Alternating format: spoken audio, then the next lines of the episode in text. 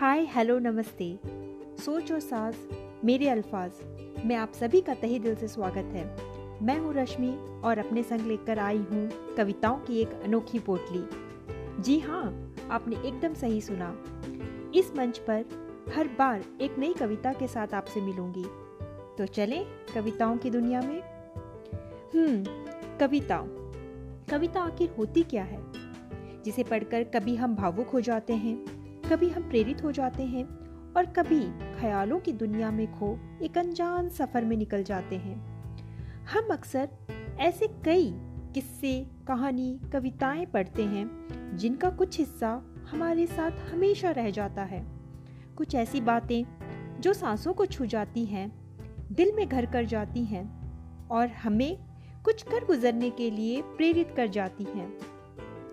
ऐसे ही कुछ चंद शब्दों के साथ मैंने भी एक उड़ान भरने की कोशिश की है।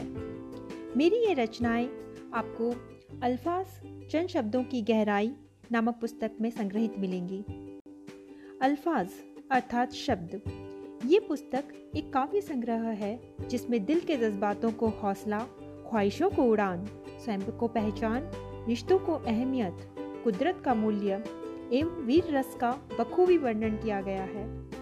ये शब्द आपके दिल को चुरा लेंगे, वक्त के दिए सारे जख्मों पर मरहम लगा देंगे, आपके अंतमन को प्रेरित कर आपको एक सुहाने और यादगार सफर में ले जाएंगे।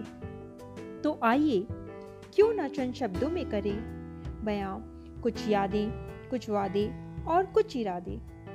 चलिए शब्दों की इन गहराइयों में डूबकर पार हो जाएं और एक नई उमंग और उत्साह के साथ एक नव जीवन का निर्माण करें। क्या तैयार हैं आप? तो जल्द ही मिलते हैं मेरी पहली कविता के साथ। धन्यवाद और ढेर सारा प्यार।